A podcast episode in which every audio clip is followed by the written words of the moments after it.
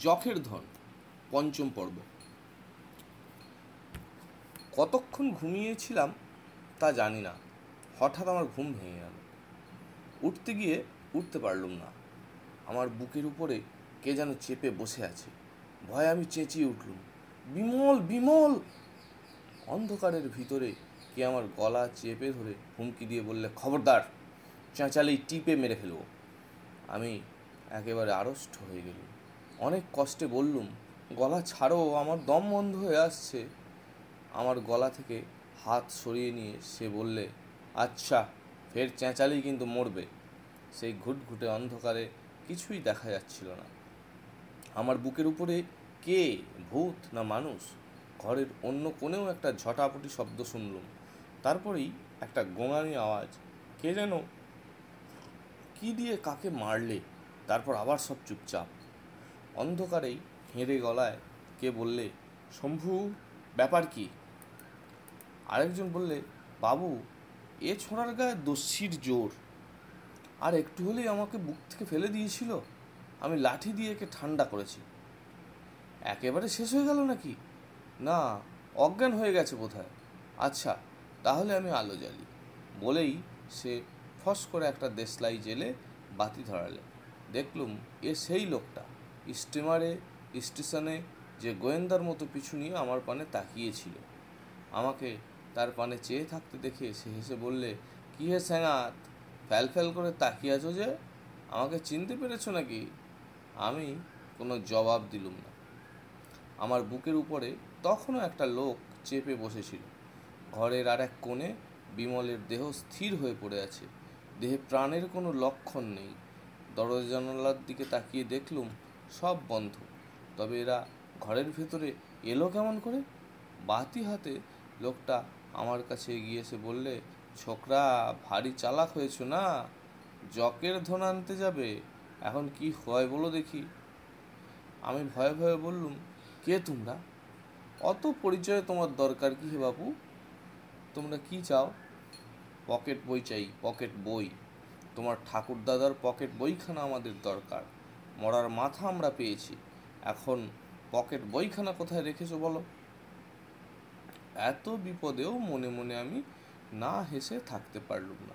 এরা ভেবেছে সেই জাল মরার মাথা নিয়ে জকের ধন আনতে যাবে। পকেট বইয়ের কথাও এরা জানে। নিশ্চয়ই এরা করালির লোক। লোকটা হঠাৎ আমাকে ধমক দিয়ে বললে, এই ছকরা, চুপ করে আছো যে? শিগগির বলো, পকেট বই কোথায়? নইলে আমার হাতে কি দেখছ? সে কোমর থেকে ফস করে একখানা ছোড়া বার করল। বাতির আলোয় ছোড়াখানা বিদ্যুতের মতো জলজল করে উঠল। আমি তাড়াতাড়ি বললুম, ওই ব্যাগের ভেতরে পকেট বই আছে? লোকটা বললে, হুম, পথে এসো বাবা, পথে এসো। শম্ভু, ব্যাগটা খুলে দেখ তো। শম্ভু বিমলের দেহের পাশে বসেছিল। লোকটার কথায় তরাক করে লাফিয়ে উঠে ঘরের অন্য কোণে গিয়ে আমাদের বড় ব্যাগটা নেড়ে চেড়ে বললে, ব্যাগের চাবি বন্ধ? বাতি হাতে লোকটা আমাকে জিজ্ঞাসা করলে, ব্যাগের চাবি কোথায়? আমি কিছু বলবার আগেই বিমল হঠাৎ এক লাফে দাঁড়িয়ে উঠে বললে, এই যে, চাবি আমার কাছে।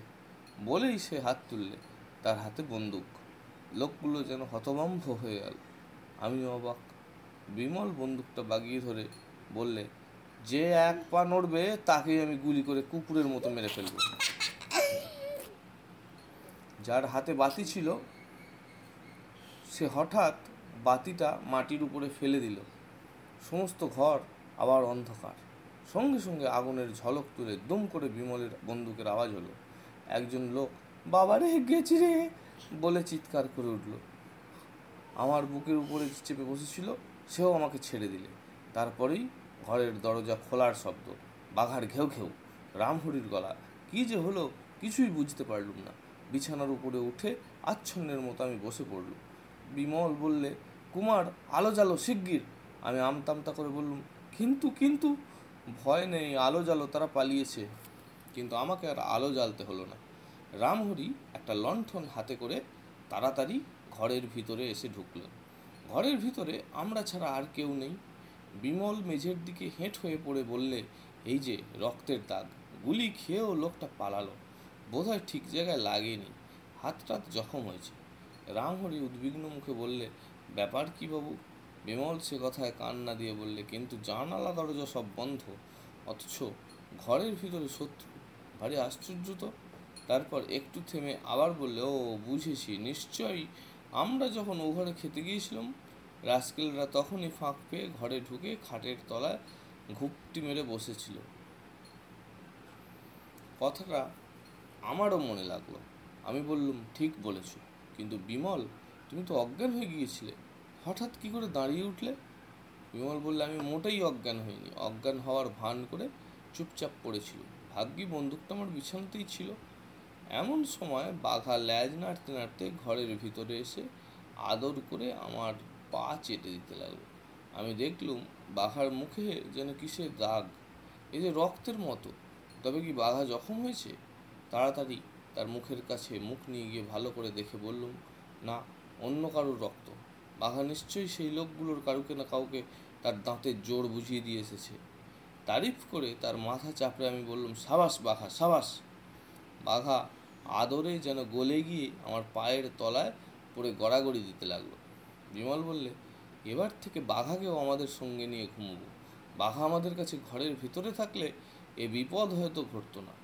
আমি বললাম, তা তো ঘটতো না। কিন্তু এখন ভবিষ্যতের উপায় কি? করালি নিশ্চয়ই আমাদের ছাড়ান দেবে না। এবার তার চরেরা হয়তো দলে আরও ভারী হয়ে আসবে। বিমল সহজভাবেই বললে, তা আসবে বই কি? আমি বললুম, আর এটাও মনে রেখো, কাল থেকে আমরা লোকালয় ছেড়ে পাহাড়ের ভিতরে গিয়ে পড়ব।